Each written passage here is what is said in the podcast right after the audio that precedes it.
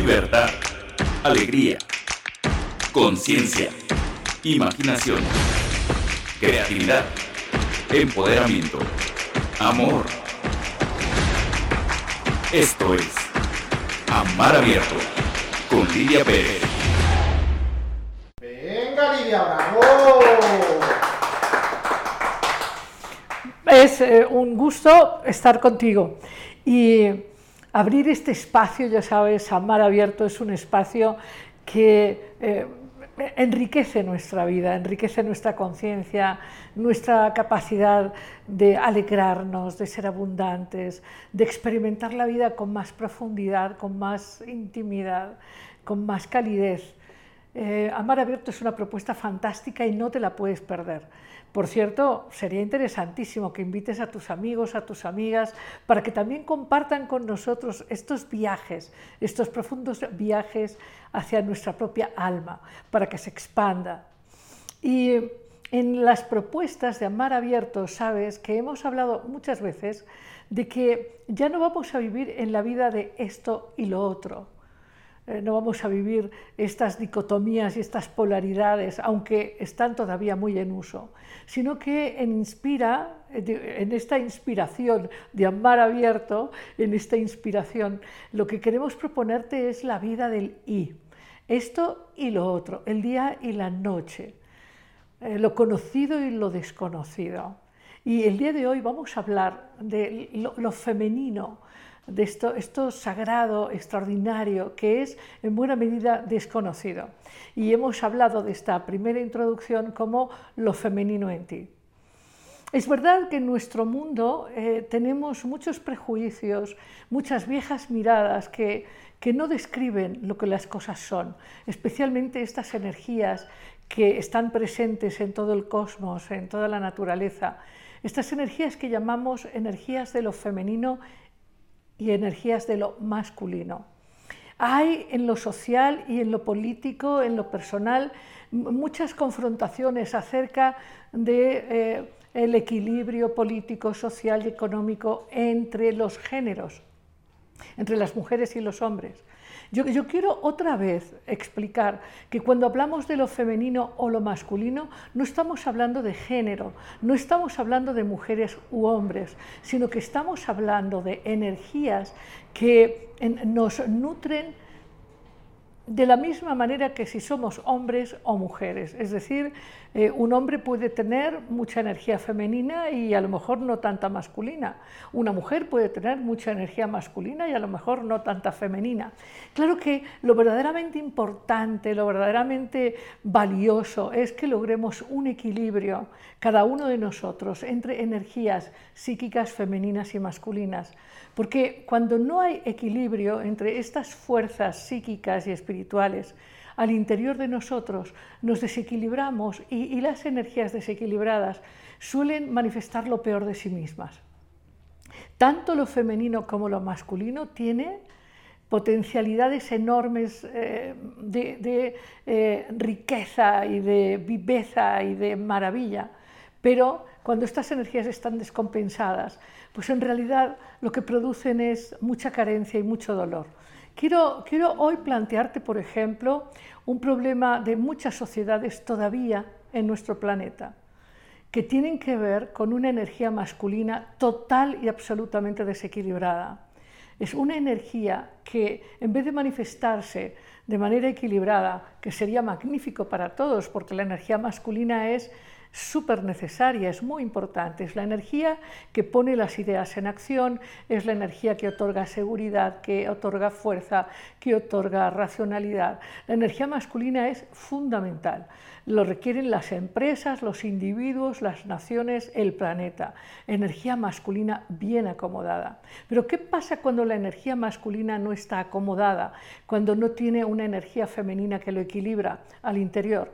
Pues eh, nosotros vivimos en todo el planeta estas manifestaciones de una energía masculina desequilibrada que se manifiesta con violencia, autoritarismo, violación, eh, ausencia de conexión emocional. Y esto es muy doloroso Yo he escuchado a muchísimas personas y desde luego hay, muchísimos documentos que hablan de lo, terrible de, que un hijo o una hija no tengan una verdadera conexión con, la energía masculina del padre. Es fuerte, es fuerte que haya esta distancia, esta violencia, este autoritarismo. Esto tiene un grave impacto. Pero de la misma manera, la energía femenina, que no está bien equilibrada, suele ser una energía pasiva, codependiente, eh, irracional. O sea, no, queremos eso, no queremos eso, porque además la, energía femenina es tan impresionantemente extraordinaria. La energía femenina eh, genera conexión con lo sublime, eh, genera capacidad de imaginación, de creatividad, genera una dimensión profunda que es la dimensión del espacio, genera capacidad de intimidad. Entonces, eh, no sé, hablábamos la semana pasada sobre liderazgos eh, en el mundo de la complejidad y decíamos al inicio que seguro a ti te parecen maravillosos algunos líderes como Mandela o como, no, no, hablemos de una figura tan extraordinaria como Jesucristo o el Dalai Lama. Y verás que estas personalidades tienen en su individuación, en su completura, una armonización de energías femeninas y masculinas. Por eso podemos ver en ellos, como en Mandela, una gran capacidad de acción, de resolución, de valentía, de fuerza, pero también vemos en él esta capacidad de introspección, de creatividad, de conexión emocional. Y entonces la propuesta, la propuesta de, de Amar Abierto es que te acerques a las energías que en este mundo están haciendo enorme falta. Porque si bien en lo individual o en una determinada comunidad o en un determinado país, podemos darnos cuenta de que falta energía masculina equilibrada eh, y falta energía femenina equilibrada, lo que es un hecho es que a nivel global todos los eh, enfoques, todos los enfoques, todos los discursos políticos y sociales están en general eh, orientados desde la masculinidad desequilibrada, es decir, el triunfo a pesar de lo que sea a pesar de lo que sea, el triunfo, la ganancia, la pelea, eh, eh, más, más de lo que sea. Y, eso nos tiene en una sociedad sin riqueza interna. Por eso nos cuesta tanto hacer parejas disfrutables, por eso nos cuesta tanto sostener amistades profundas, por eso nos cuesta tanto disfrutar en los trabajos, porque, porque estamos fragmentados, divididos y con ausencia de una energía fundamental que es esto de lo que vamos a hablar hoy, la energía femenina. Eh, insisto, insisto, por favor, no hay que confundir la energía femenina con el género femenino. No, estamos hablando de género, estamos hablando de energías psicológicas propias de cualquier ser humano.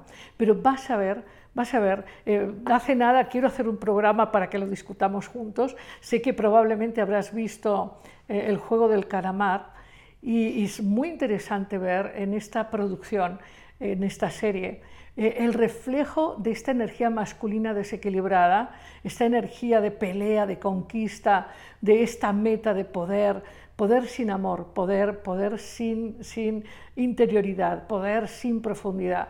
Y entonces eh, vivimos, la mayoría de nosotros vivimos eh, em, empujados por estas visiones globales de ganancia a cualquier precio, de competitividad a cualquier precio. Vivimos orientados a competir, compararnos, pelear, cuando en realidad eso no, no, hace que aflore esta riqueza maravillosa que tienes tú, que tengo yo, que tenemos como humanos.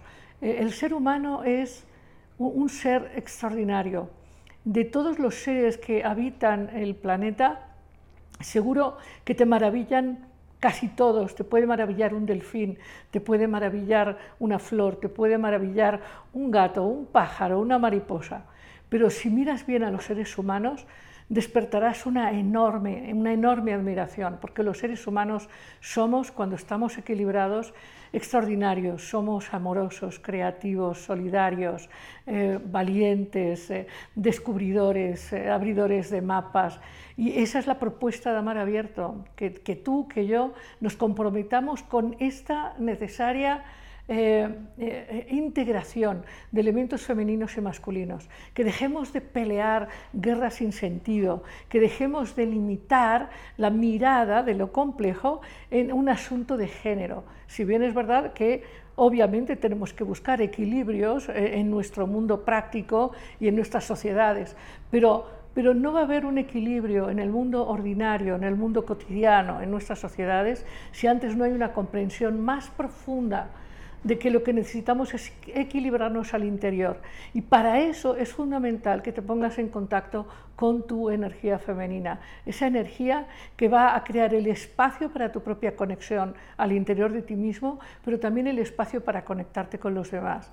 Este espacio que te permite imaginar lo que quieres crear, lo que quieres experimentar, lo que quieres lograr, dotado de amor, de ilusión, eh, dotado de esperanza, dotado de eh, sabiduría. eso tiene que ver con lo femenino.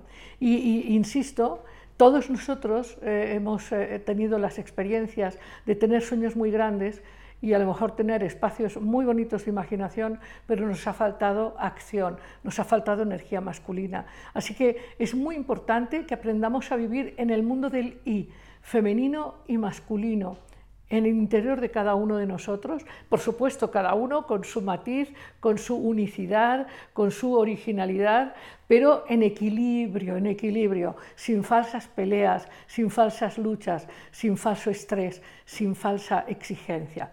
Muy bien, pues esta es la propuesta y te quiero decir que como en todos los programas tenemos dos invitados extraordinarios. Eh, hoy nos acompaña del más allá una mujer Quizás ya la conoces y por supuesto estás maravillado, maravillada por su impacto en la historia de la humanidad. Y, si no la conoces, no te pierdas el programa porque descubrirás el impacto de un gran, gran ser humano. Hipatia, la vamos a, invitar y vamos a hablar de ella. Y nos acompaña de este mundo nuestro, del más acá, la doctora Carolina González. Ella es una experta en estudios eh, de mitología, simbolismo, es una gran analista del cómic y los impactos sociales que causa. En fin, estaremos con ella en un minuto. No te lo pierdas. Ya sabes, suscríbete, pon like, eh, aprieta la campanita, haz todo eso que sabes hacer e invita a tus amigos para luego discutir. Empezamos ya con conversando abiertamente. Pues aquí estamos, estamos, ya sabéis, siempre con una gran alegría de abrir el espacio a estos encuentros que dinamizan aspectos fundamentales en nosotros. Y hoy estoy muy contenta porque nuestras invitadas el día de hoy son magníficas. Quiero decirte que Hipatia es, desde luego, eh, una mentora de, las mujeres, ahora sí de las mujeres valientes, sabias, creativas, y, vamos a hablar de ella. Y está con, nosotros también la doctora Carolina González, te decía, ella es doctora en letras modernas y es además especialista en los lenguajes simbólicos, pero también, también los lenguajes gráficos.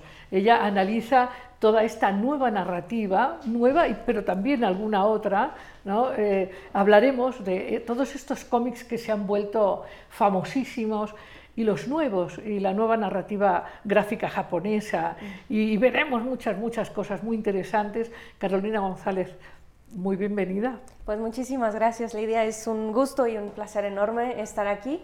Y pues bueno, justo eh, poco para manera de introducción y retomando algunos de los elementos que mencionabas en tu presentación inicial, es que precisamente lo que vamos a compartir el día de hoy, en gran parte también lo que yo estudio, es la relación entre texto e imagen y cómo las imágenes tienen una historia y son símbolos también. Eh, y precisamente todo este aspecto femenino de nuestra psique y de nuestro ser, independientemente de nuestro género, sea cual este sea, sea femenino, masculino o no binario, todos tenemos precisamente esta parte femenina que podemos leer y que vale la pena, especialmente en estos tiempos, releer a través de símbolos, eh, a través de imágenes, a través de mitos y por supuesto a través de personajes históricos como Hipatía la bella y inteligente suprema, que, era, de hecho su nombre eh, significa eso, la suprema, que era, como ya has mencionado, una eh, mujer dedicada al, conocimiento y no solamente a desarrollar el conocimiento, especialmente en las matemáticas y en la filosofía eh, neoplatónica y aristotélica,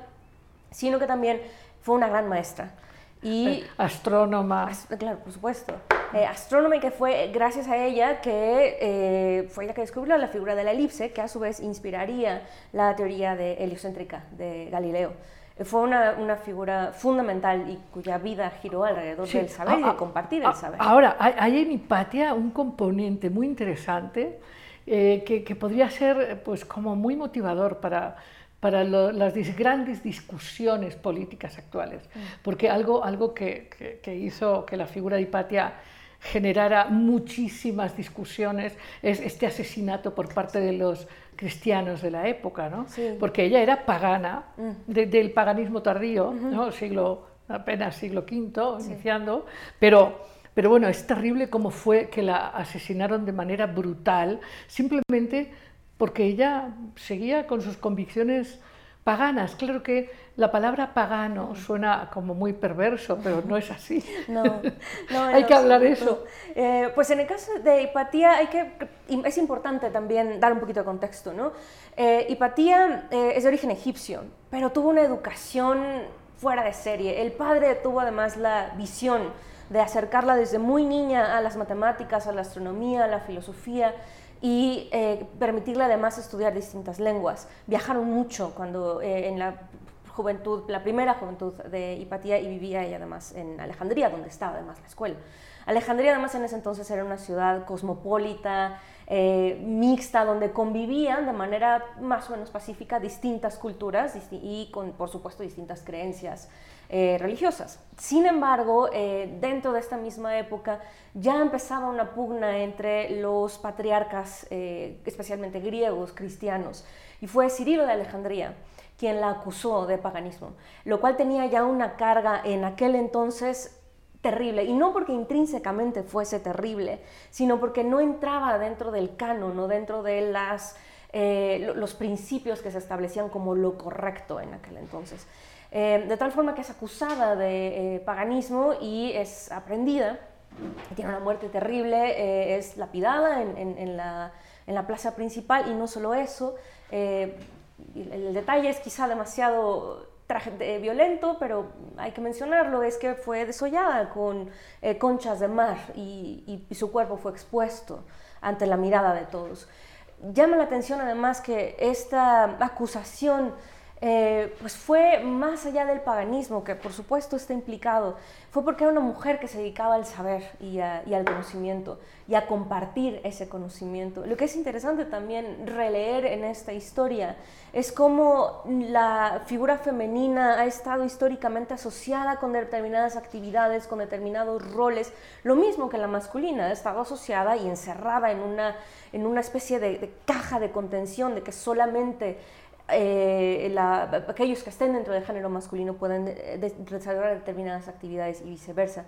Y en el caso de Hipatía rompía ese marco y lo rompía además para Con hacer un bien y para compartirlo, porque eh, es, es algo interesante destacar. que Sí, no también, era- sí, ta- también es interesante cómo eh, algunos eh, principales padres de la Iglesia, como Orígenes, había sido alumno de ella. Sí.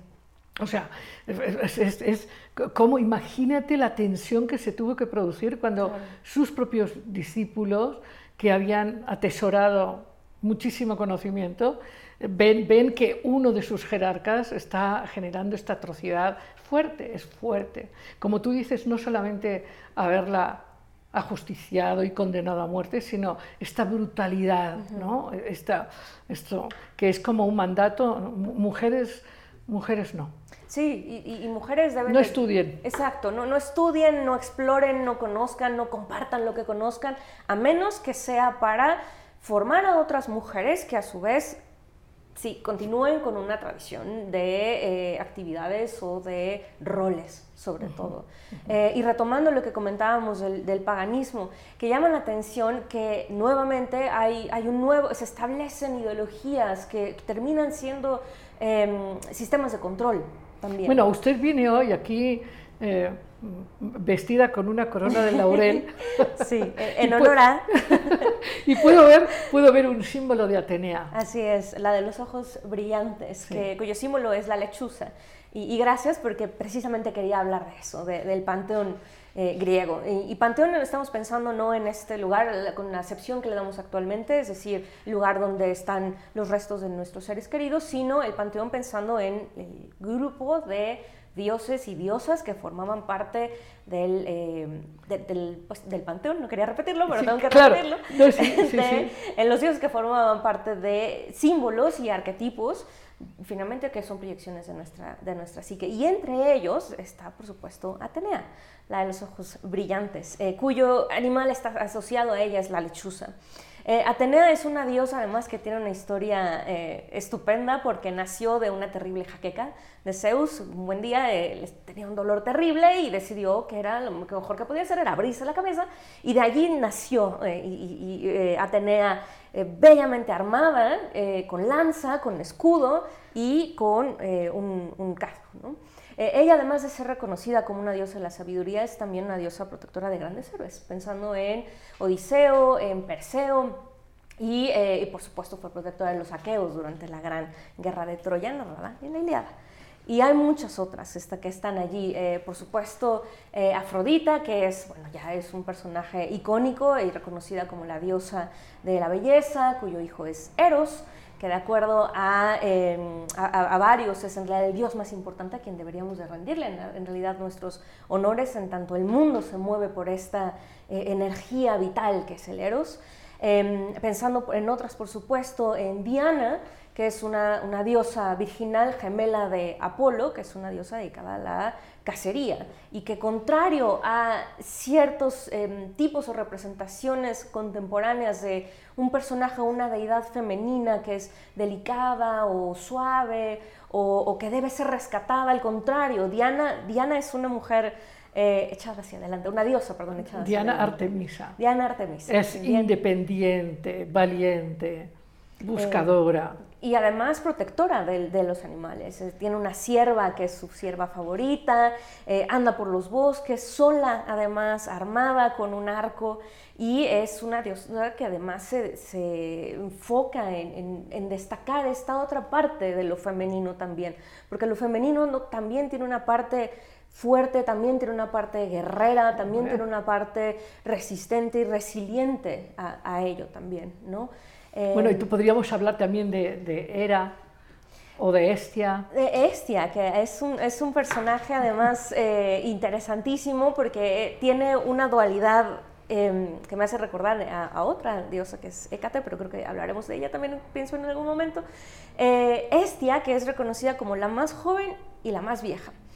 La más joven, en tanto, fue la primera que nació de la pareja eh, primordial entre eh, Cronos, o Urano, en la mitología romana, y Rea. Y fue además la primera en ser devorada por su padre. Y fue la última en ser expulsada de este, después de que Zeus le diese una planta para que expulsara de la manera más grotesca posible a todos los hijos que se había devorado. Ella además es una diosa también virginal, es una diosa también eh, dedicada a la mm, fertilidad y a la protección de la naturaleza y sobre todo a algo que tú has explorado en, en, uno de tus libros, a la abundancia. Y esta está dedicada también a ello. Es una diosa que provee, pero es una diosa que protege. Y, conectada con el misterio, con el fuego misterioso. Sí. Que retomaría, por supuesto, el imperio romano con una figura eh, importante también e histórica, que son las vestales. Eh, las vestales eran un grupo de sacerdotisas que eran em, entrenadas o inducidas desde pequeñas, eh, provenían de familias de élite o de, de, la aristocracia y desde pequeñas eran educadas en los misterios de este fuego que debían ellas proteger. El fuego además era, em, representaba a la diosa. Es interesante porque esta diosa no va a tener estatuas como sí van a tener otras diosas. Ella no, ella está representada con este fuego. Es un fuego además que va a proteger y, a custodiar la gloria del imperio. De tal manera que estas sacerdotisas son fundamentales porque si ese fuego se apaga, la ciudad del imperio queda expuesto. Y, claro, luego, luego hablaremos de estos arquetipos conectados con nuestra propia alma, porque esto que planteas es muy claro y lo hemos hablado eh, tú y yo muchas veces, es decir, una vida sin fuego, ¿eh? podemos llamar intuición, pasión, imaginación. Cuando lo podemos decir de otra manera, cuando nuestra vida está desconectada de la fuente misteriosa, nuestra vida se vuelve vacía, vacía. Sí, plana, vacía, sin mayor sentido. Eh. Hay, hay, un personaje, ¿te acuerdas de esta novela de Mika Baltari, Sinue el egipcio? Mm. Entonces el médico Sinue tiene un sirviente eh, que expresa cuando las cosas están vacías, dice, sabe como a ceniza en mi boca, ¿no? Mm. No hay vida, ¿no? Hay ceniza nada más. Pues eh, a mí me gustaría, amigos, amigas, que nos habléis y nos digáis, bueno, seguro habréis oído hablar de, estas, de estos aspectos de lo femenino, eh, Atenea como la de la sabiduría, eh, Afrodita como la de la seducción, la belleza tremenda, o a lo mejor esta parte femenina tan extraordinaria, Demeter, la que cuida a los hijos maravillosamente, o Hera, que, es celosísima del marido y está pendiente constantemente de con quién habla y quién no habla y qué piensa, eh, eh, Vesta, o Bestia, o Vesta romana, que es esta que cuida el misterio profundo, lo que sostiene el mundo físico desde el mundo no físico, desde el mundo esencial. ¿no? Qué cosa tan interesante. Y, y luego Artemisa, Diana Artemisa, que es tanto, tanto Estia como Artemisa eh, tienen esta característica de ser individuadas y completas. Eh, son esencias que no necesitan la participación de, los otros para su completura. Y son, son divinidades muy interesantes muy, muy interesante. Saber qué nos dicen, quién les simpatiza más o menos. Por ejemplo, me imagino que los hombres que ahora nos están escuchando dirán, bueno, a mí déjame con Afrodita, yo con esa me entiendo muy bien, ¿no? bueno, que, que, ella también tiene, tiene, un lado, y que me disculpe la grandiosa, pero tiene un lado también perverso, oscuro, y no precisamente muy fiel. que, que ella, ella está enfocada a su a la búsqueda de su placer también. y, bueno, lo, que sería interesante luego dialogar es eh, que así como había sacerdotisas vestales que tenían esta parte de conexión con lo místico, lo misterioso desconocido, también había sacerdotisas de Afrodita que le enseñaban a los jóvenes cómo se hacían las cosas para que se generara realmente placer en las conexiones maritales. Y, no solo eso, sino que no era nada más, ellas no no, eran exactamente prostitutas, eran, eh, y, no lo digo esto de manera denostativa en lo absoluto, sino más bien destacando que no estaban exclusivamente enfocadas en el placer físico, sino también en educar. Y ellas estaban además formadas en la danza, en, la, música, En, la, en el arte de la conversación, en todo aquello que produce un placer, pero un placer no limitado al, cuerpo físico, sino digamos al alma también. Aquella otra parte que está nutrida una de la otra y que no están separadas, al contrario. Y ellas lo que eh, compartían e inducían era eso, el placer de encontrarlo en el cuerpo, pero también en, el, alma, Y, en el, y en el intelecto, en el ejercicio intelectual también. Em, ahora que mencionabas nuevamente a Artemisa o Diana en su versión eh, romana, me gustaría también traer a la, a la mesa eh, otra figura también mitológica fundamental, eh, que son las Valquirias, que inspiraron la tercera ópera de, em, de, la tetralogía del Anillo del Nibelungo de Richard Wagner.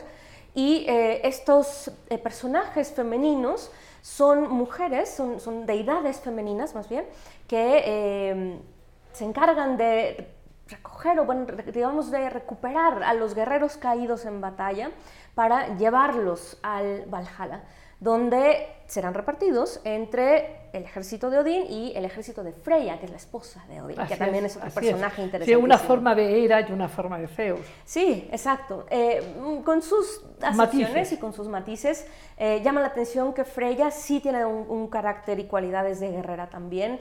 Tiene un carro eh, tirado por, por, gatos que vuelan y, además de ser hermosísima, también es una, es un, tiene la capacidad de defenderse sola. Em, de tal forma que también tiene que, tiene que eh, tener un ejército propio para la gran batalla final que será el Ragnarok. Eh, estas valquirias además llaman la atención que sean deidades femeninas las que van por los guerreros caídos en batalla. Y hay que destacar también que em, en los, eh, la cultura nórdica, en la civilización nórdica, no eran únicamente los hombres los que peleaban en batalla, también las mujeres.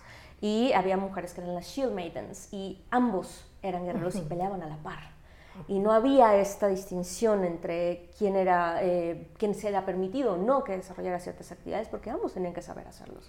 Ahora, fíjate, estamos hablando, en el, hemos estado hablando a través de el reflejo de las diosas eh, que tanto griegas como romanas o en este caso del mundo del panteón germano, hemos estado hablando de energías femeninas. Estamos hablando de energías que son sutiles pero fundamentales. La energía de la conciencia representada en Atenea, la conciencia que, que, tiene sabiduría, discernimiento, que toma decisiones en función de un bien común. Estamos hablando de la energía de la conexión profunda, la energía del amor, de Afrodita, a través de la belleza, que todo eso es muy interesante porque porque una vida sin belleza no, es una vida placentera. Habrá, digamos, satisfactores más o menos cortos, pero, pero entonces está la energía de la belleza, la energía de la protección en Demeter, esta energía del cuidado a las nuevas vidas, o esta energía de, la conexión con la vida natural. En fin, estamos hablando de energías que son fundamentales para la experiencia humana. Y es interesante que estas energías en nuestra época no, están tan presentes en la conciencia en proporción de su valor. Se dan por hecho. Es decir, cualquier persona piensa que una mamá que atiende a los hijos pues es lo que tiene que hacer y una mujer muy cultivada, como puedes ser tú, pues, pues está bien, pero, pero, no, no, hay como esta percepción eh, más profunda de la importancia de eso femenino para que la vida sea de verdad expansiva, gozosa, íntima. Sí, y creo que en buena medida se debe porque históricamente hemos tenido, asociado lo femenino como algo débil o como algo que debe, o que es menor en algún sentido, como algo que no merece mayor reconocimiento porque se da por hecho. Sin embargo, si exploramos en nuestro interior esta parte femenina, y no solamente explorarla y reconocerla, sino honrarla, y descubrir que allí hay una gran riqueza creativa de desarrollo, de em, acoger al otro y de cuidarlo. Oye, ¿será que Dios es mujer? ¿Es femenina? Yo creo que... ¿Será que Dios es diosa y lo hemos olvidado?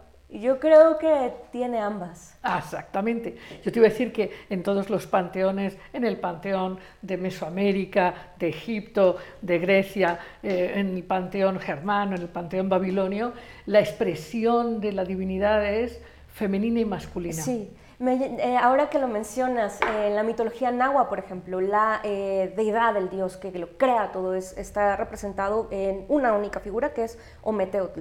Sin embargo, Meteotl es, tiene una dualidad, es femenino y masculino al mismo tiempo.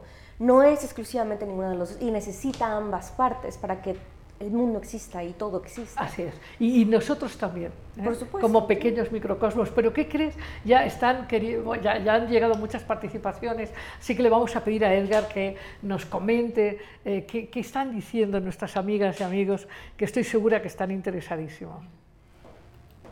Eh, sí, por ejemplo, en YouTube Alejandro Echeverría nos pregunta, ¿cómo sabemos que ambas energías están equilibradas y bien colocadas? Eh, otra pregunta también es, ¿cómo logramos ese equilibrio en la práctica?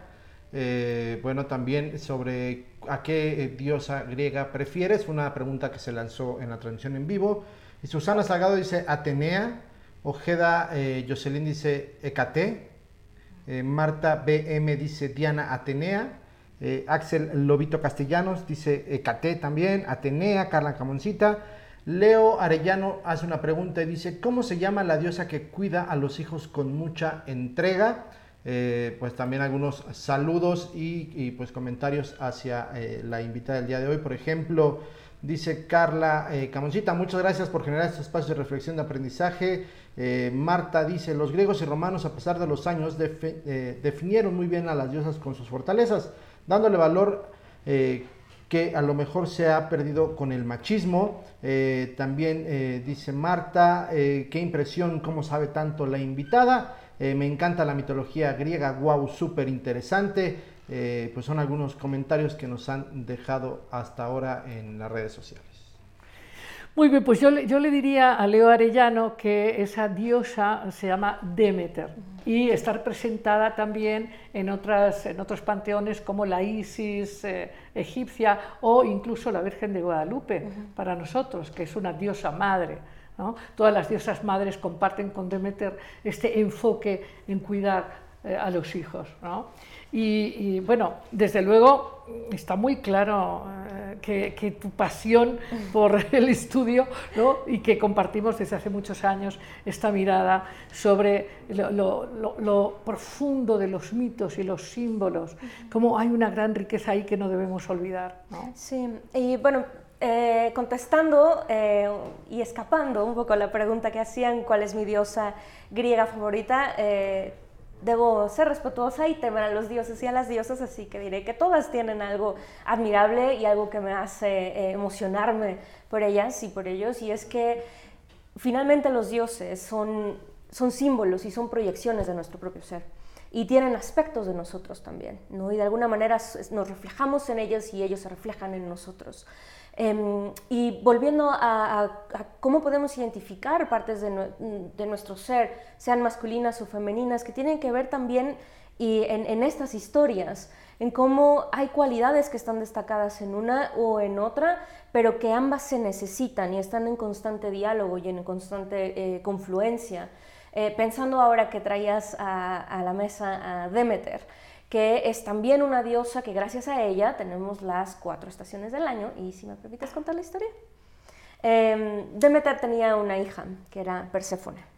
Perséfone, sin embargo, em, un día está muy contenta en el bosque y es mordida por una serpiente e inmediatamente llevada al Hades que contrario a lo que pensamos, no es un lugar eh, terrible y perverso, no es el infierno cristiano, ¿Es un lugar triste? Sí. ¿Es un lugar frío? Sí, porque allí están las almas de todos. Es invernal. Es invernal, exacto, pero no es, em, no es un lugar de castigo, es un lugar donde es necesario que haya, eh, que exista un espacio para que las almas estén. Y allí el, gran eh, señor es Hades. Hades, eh, cuyo reino siempre está creciendo porque siempre hay almas que llegan ahí. Al ver que no está su hija, Demeter, muy molesta, descubre que se la ha llevado Hades, sin su permiso, además.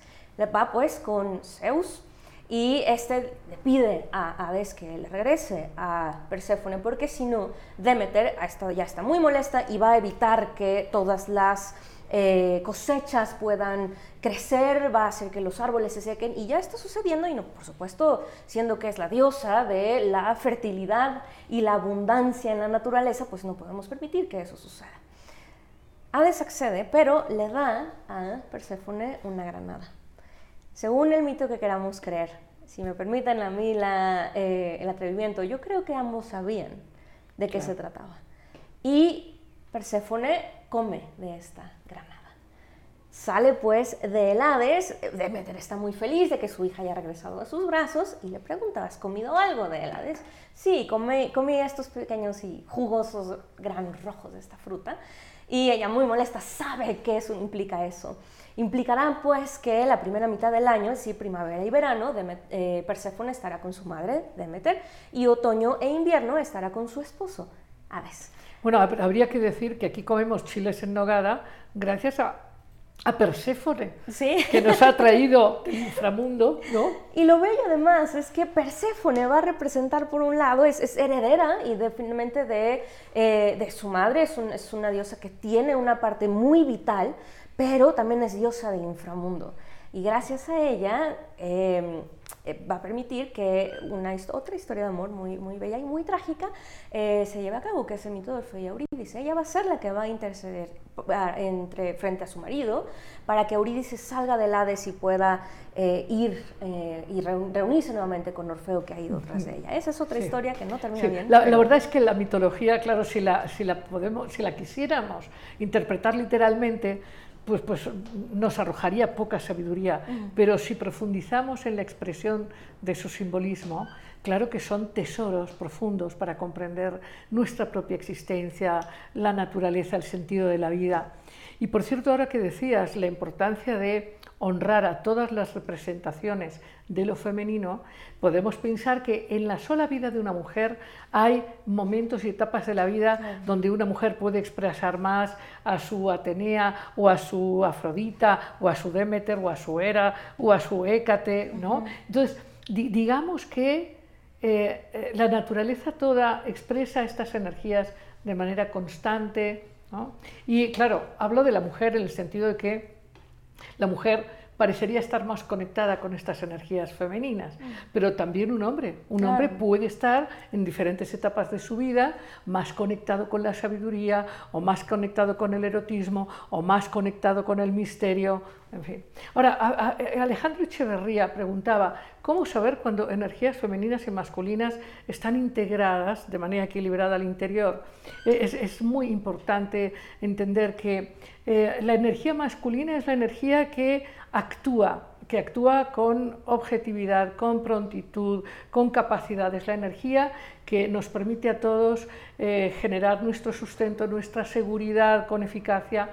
Pero, pero eso no se logra bien si no hay introspección, si no hay eh, capacidad de conectar eh, las emociones o capacidad de conectar los verdaderos deseos, imaginar cómo los queremos manifestar. digamos, hay un símil que podría ser útil aquí, y es que una mujer, antes de dar a luz, es decir, antes de manifestarse en la acción del parto, tiene nueve meses de gestación. Entonces nuestras vidas tienen un aspecto de gestación que puede ser de nueve meses o de cinco minutos, pero nosotros tenemos un mundo interior en el que se gesta la experiencia exterior. Entonces una vida equilibrada es una vida donde hay gestación y conexión con el interior, con el mundo psíquico interno y acción con el mundo externo. El, el problema que vivimos, ya me dirás qué opinas, es que estamos demasiado hacia afuera eh, em, em, leemos poco, eh, desde luego poesía menos, escuchamos poca música, pero sobre todo nos desconectamos de qué queremos y qué sentimos. Estamos demasiado en la acción, la acción, la acción, y a veces esa acción es irracional, es mecánica, es estereotipada.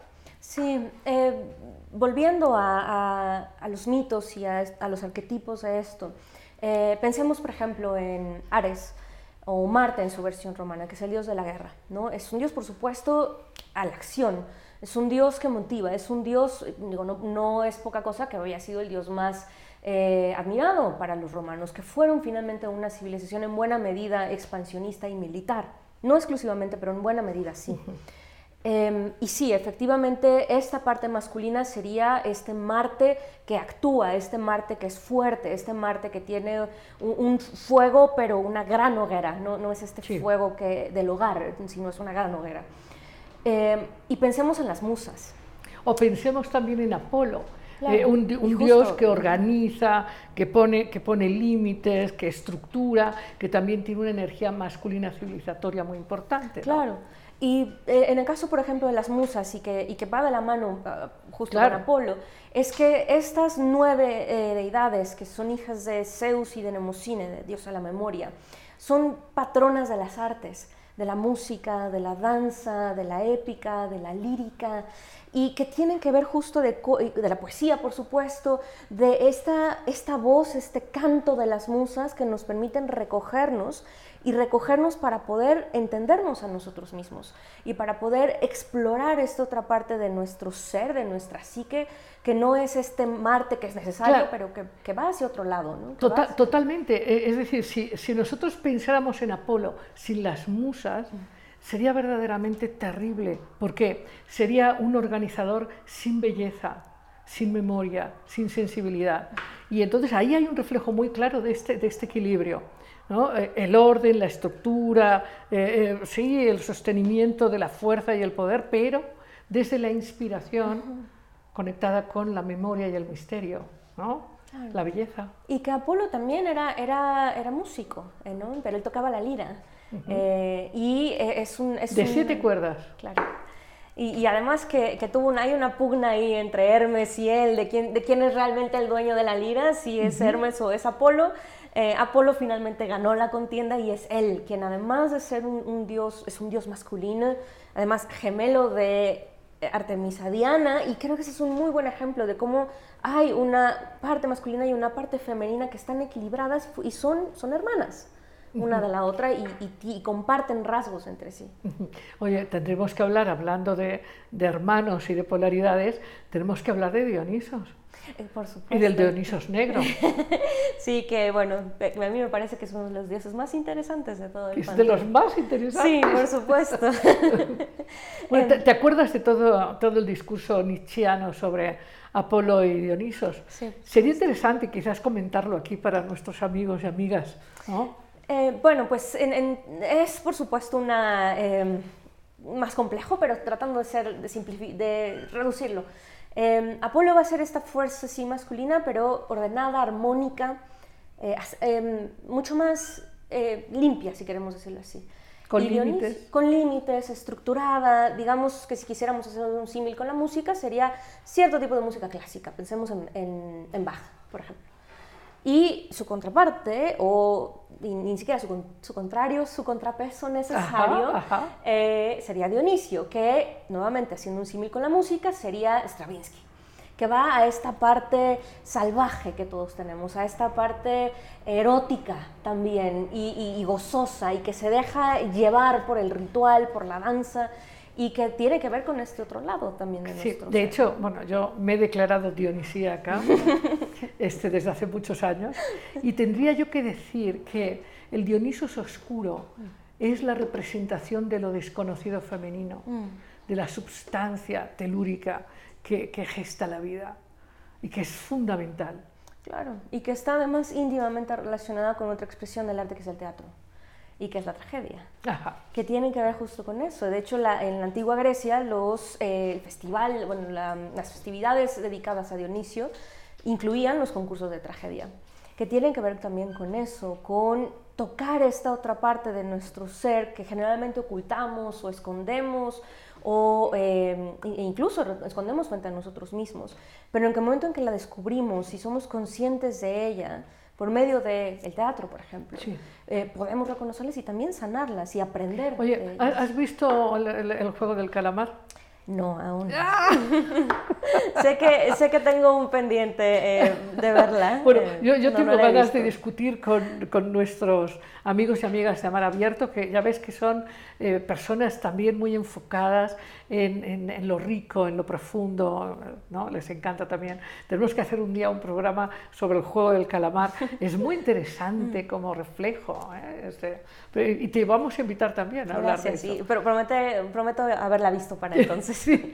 Bueno, cuéntanos, eh, no sé si nos vamos a ir, vamos viendo, pero no quiero que se nos acabe el tiempo sin que nos hables de este cambio abrupto de eh, la comunicación a través de un lenguaje oral o escrito mm. a la comunicación eh, a través de imágenes, visual, comunicación visual, que en, corto podríamos decir que son los eh, emojis, ¿no?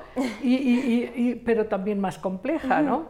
Cuéntanos ese tránsito. A mí me preocupa, ya sabes, ya sabes que a mí siempre me ha parecido que el lenguaje activa eh, capacidades neurológicas de comprensión, de profundización.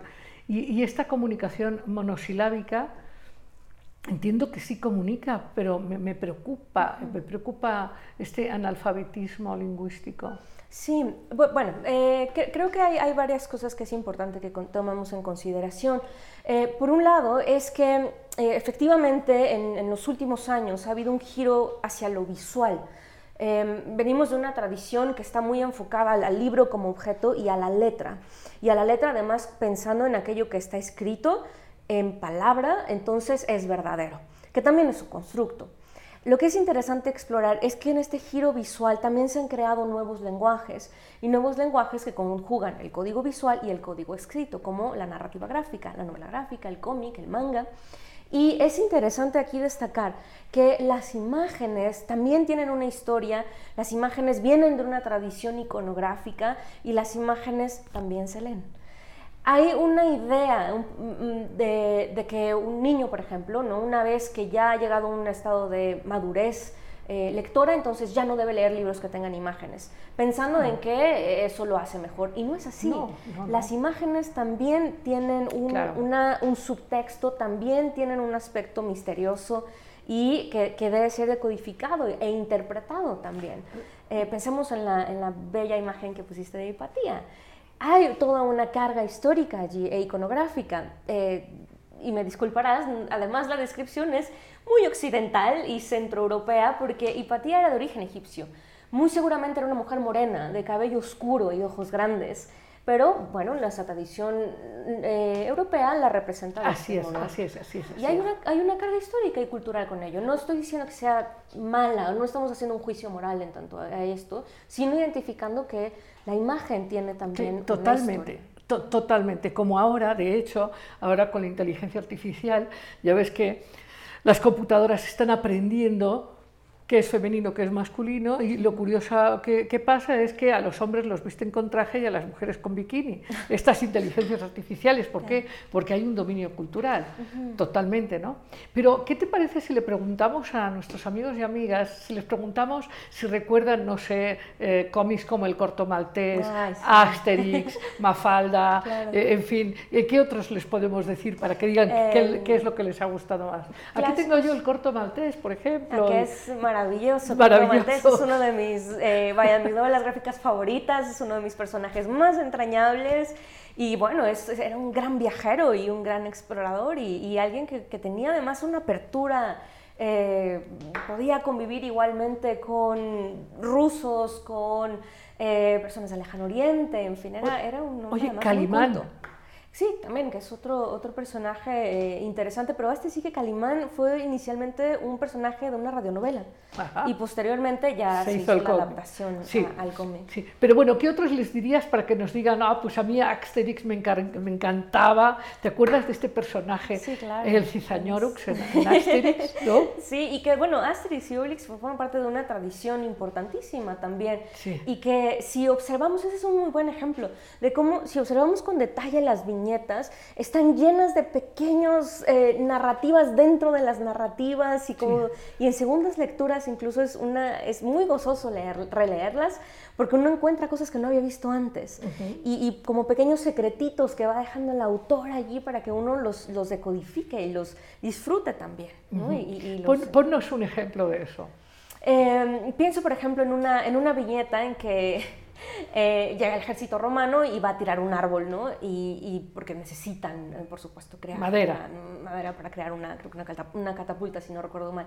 Y cuando están tirando el árbol, eh, hay una familia de búhos muy enojada que quiere que, que están saliendo de este árbol porque les está quitando su casa, ¿no? Y, además para los celtas los árboles eran fundamentales, no iban a permitir que llegaran los romanos a talar. Claro, porque, y, lo interesante es que en una primera lectura quizá uno pasa de largo frente a esto y en una segunda uno descubre los detalles que hay en cada uno de los gestos de los búhos y por supuesto en la carga simbólica que tiene el árbol para la cultura eh, celta también.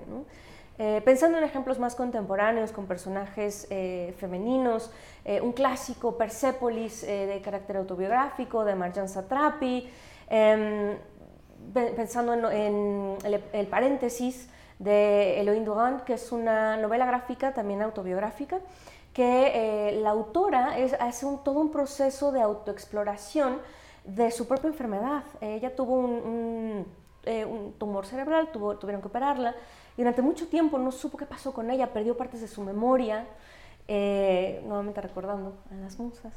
Y esta novela gráfica es una búsqueda de sí misma.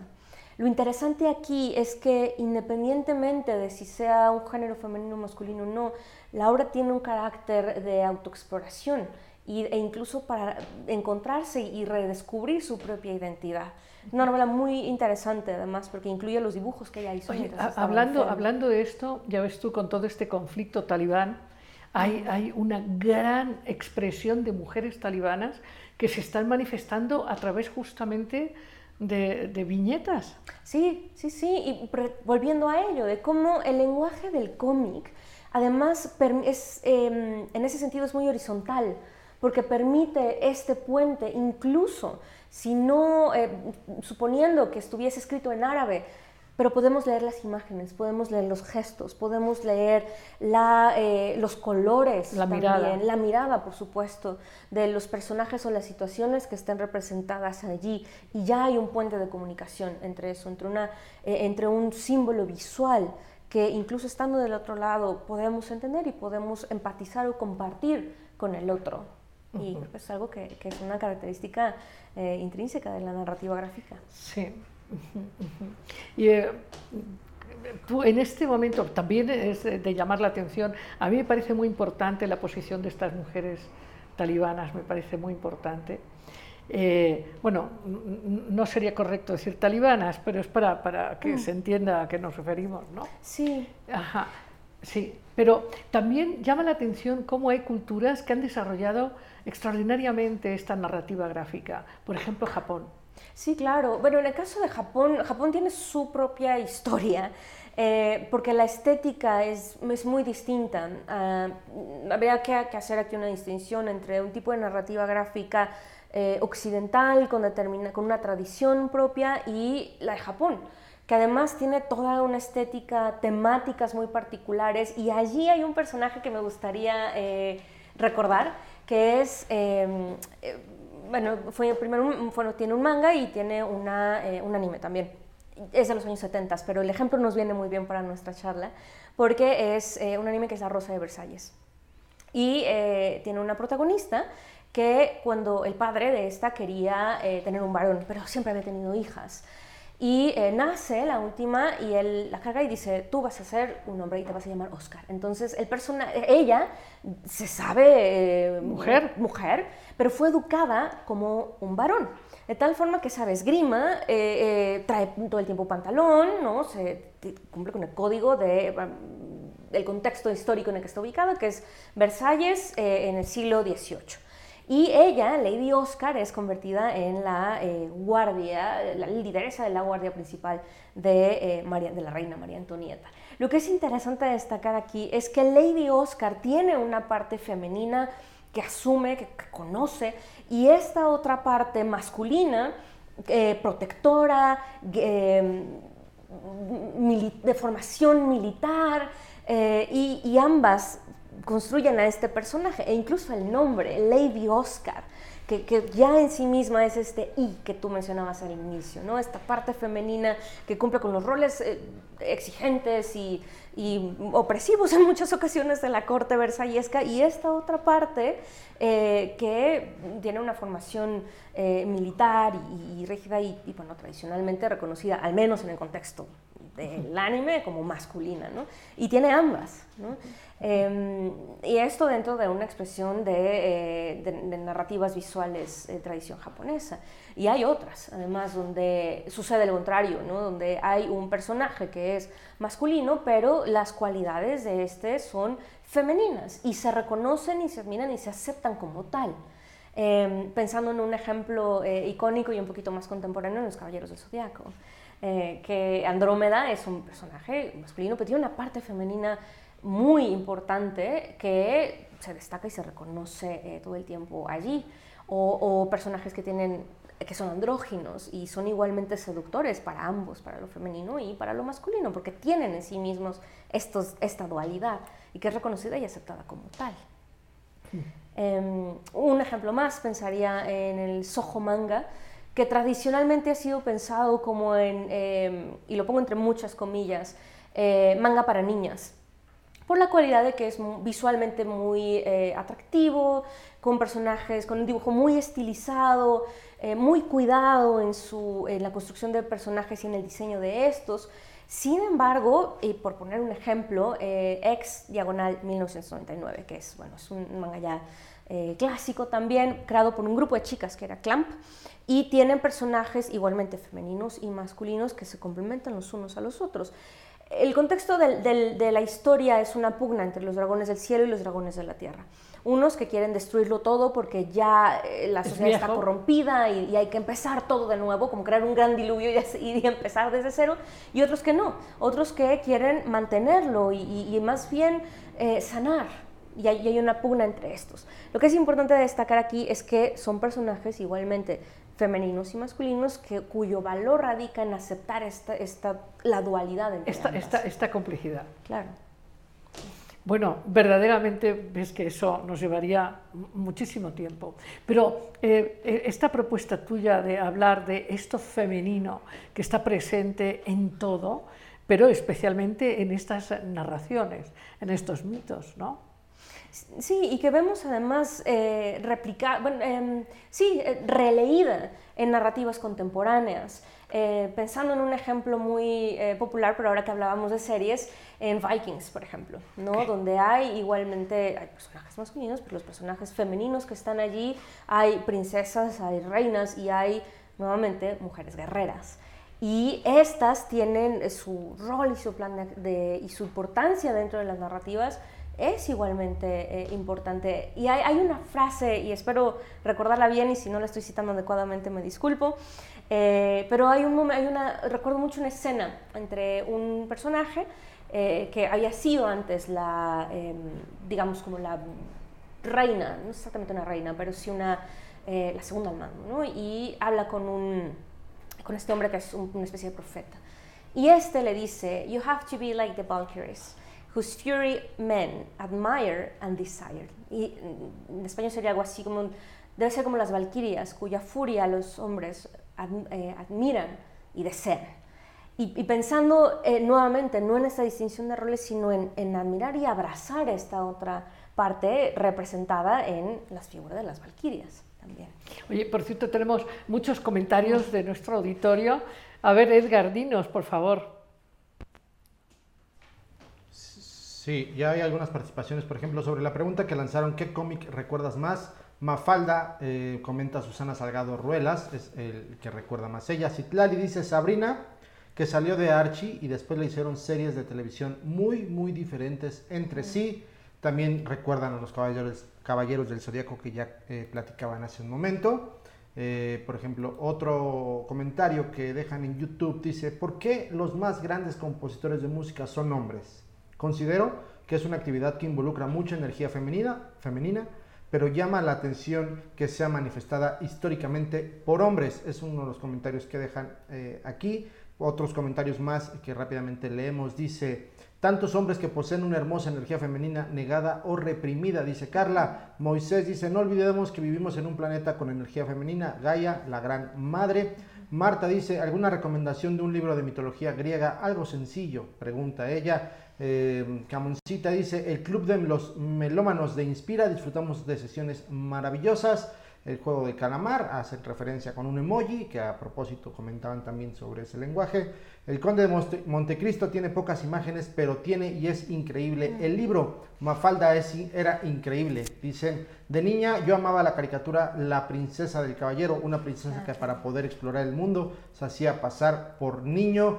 Eh, Citlali dice, creo que Vikings, eh, está, Vikings está diseñada mucho para el público femenino. Outlander habla mucho del, del papel de la mujer, aun cuando se visibiliza, perdón, es quien mueve el mundo. Eh, Son algunos comentarios que han dejado hasta el momento. Bueno, yo debo decir que Outlander ha sido una serie que me ha encantado por, por este perfume de lo misterioso que trasunta la vida. Qué, qué interesante. ¿eh? Sí, yo le tengo, debo confesar que le tengo un especial cariño a Outlander eh, por Escocia.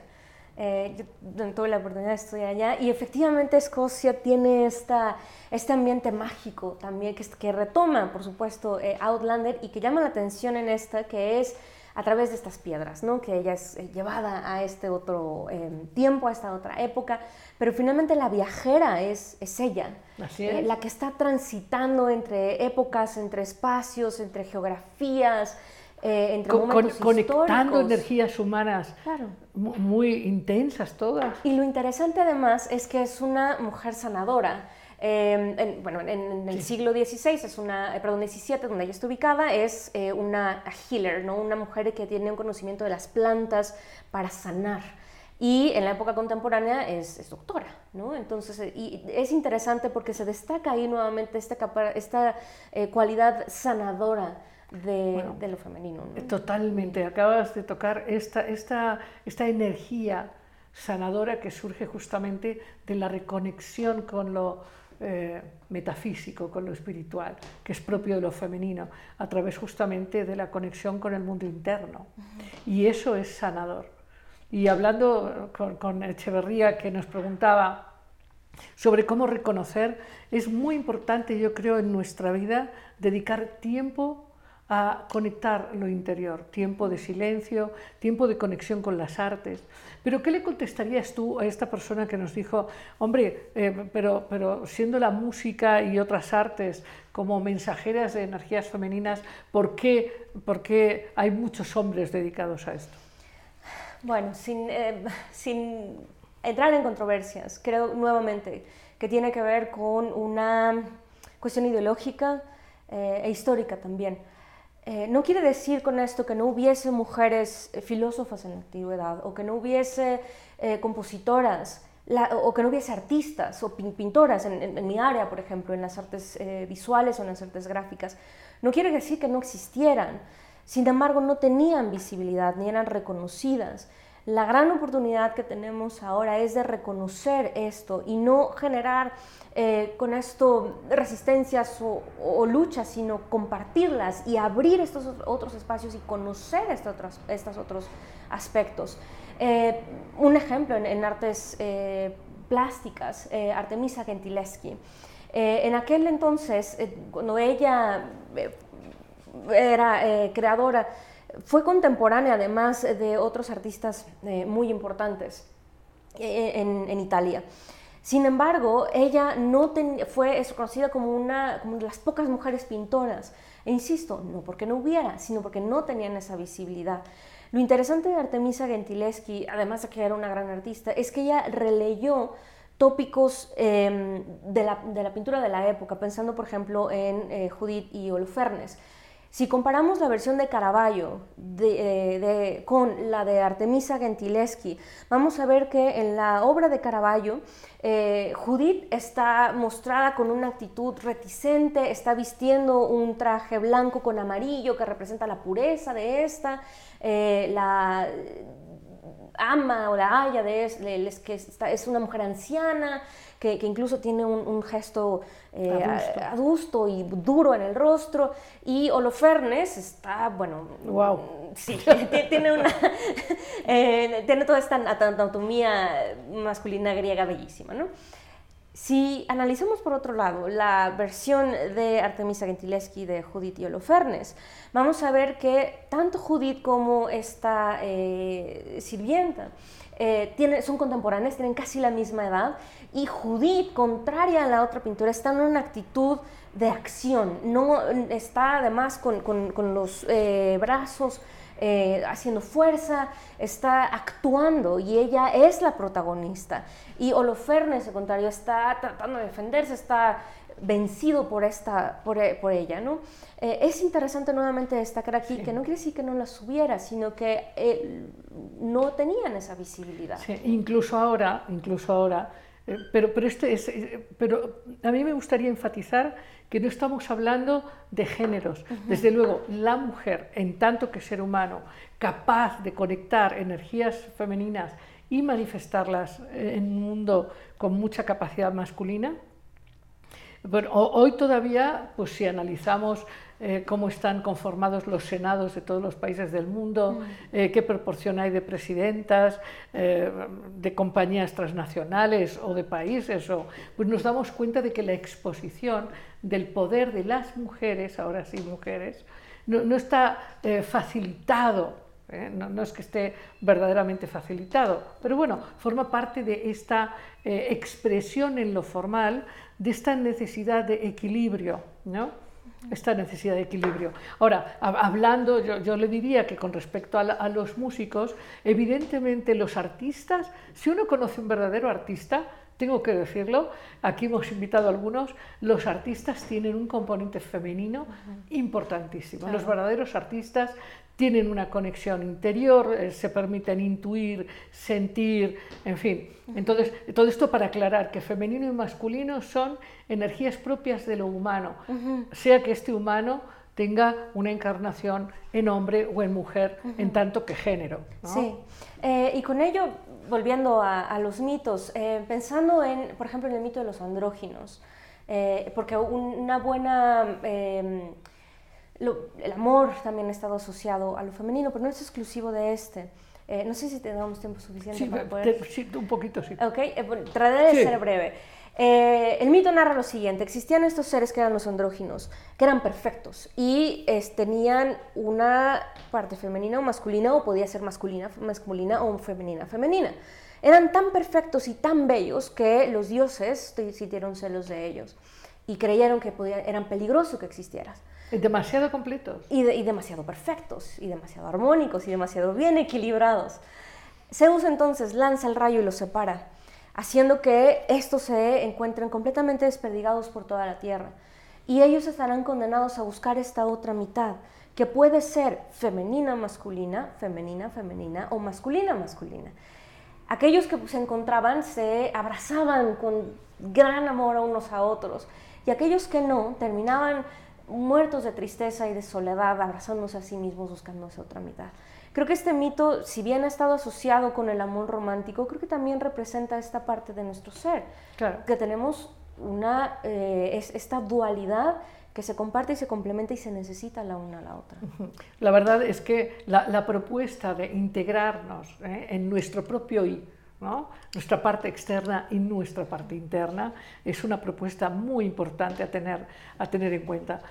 Doctora Carolina González, ha sido un verdadero placer y tenemos una cosa pendiente, ¿te acuerdas que eh, la, propuesta de hablar de esta mirada eh, sobre lo femenino como lo maléfico, mm. las medusas, las górgonas, las brujas. las brujas, las balas. Entonces, un día tienes que venir a hablar de eso, porque estoy segura que todos estarán encantados con verte de nuevo, yo especialmente, y, para que sigamos disfrutando. Muchas gracias, ha sido un placer. Gracias. Un placer. Eh, estoy contenta de compartirte una historia más, un cuento breve más. Por cierto que algunos me habéis escrito y me habéis dicho, uy, este cuento no lo entendí, fue muy rápido. Bueno, escúchalo de nuevo, porque los cuentos breves son, son cuentos que tratan de disparar una comprensión más allá de lo racional. Y hoy voy con una nueva historia breve, pero muy interesante. La historia de hoy se llama Las conjeturas. Y esta historia nos cuenta que hace mucho tiempo estaban tres amigos caminando por el bosque y eran muy queridos, uno, cada uno de ellos quería mucho a los otros, a los otros dos, así que se lo pasaban siempre muy bien. Y les gustaba hablar sobre las cosas que vivían, las cosas que vivirían en el futuro, hacían compromisos, oh, cuando tengamos tres años más estaremos aquí, estaremos allá. Y mientras iban caminando por el bosque, se encontraron con que allá, un poquito hacia lo lejos, había un hombre sentado sobre una piedra. Y uno de ellos dice, ¿qué hará ese hombre sentado allí en la piedra? Seguro se habrá sentido mal, estará enfermo y habrá necesitado sentarse. Y entonces el otro le dice, no, yo creo que quizás se cansó, estaba cansado y decidió echarse un descansito.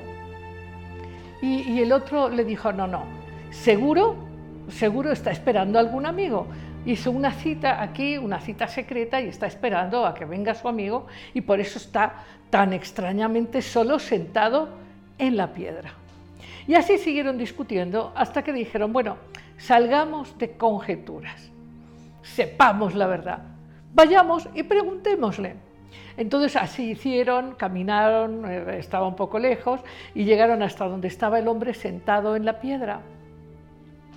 Y le dijeron, fíjese que hemos estado aquí eh, pues viendo quién tenía razón y habíamos estado aquí pensando que a lo mejor usted estaba aquí porque se había sentido enfermo y necesitaba ahí sentarse. Otro, otro de nosotros dijo que a lo mejor usted pues estaba cansado y, y otro de nosotros pensó que quizás usted está esperando a alguien aquí en este extraño lugar tan lejano. Y el hombre le dijo, pues no, señor, ninguno de vosotros sabe qué es lo que yo hago aquí.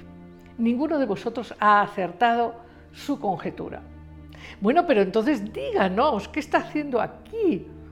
Estoy. Aquí estoy. Y colorín colorado, este cuento se ha acabado. Pero ya sabes, la próxima semana tengo otra historia muy interesante que contarte. No faltes.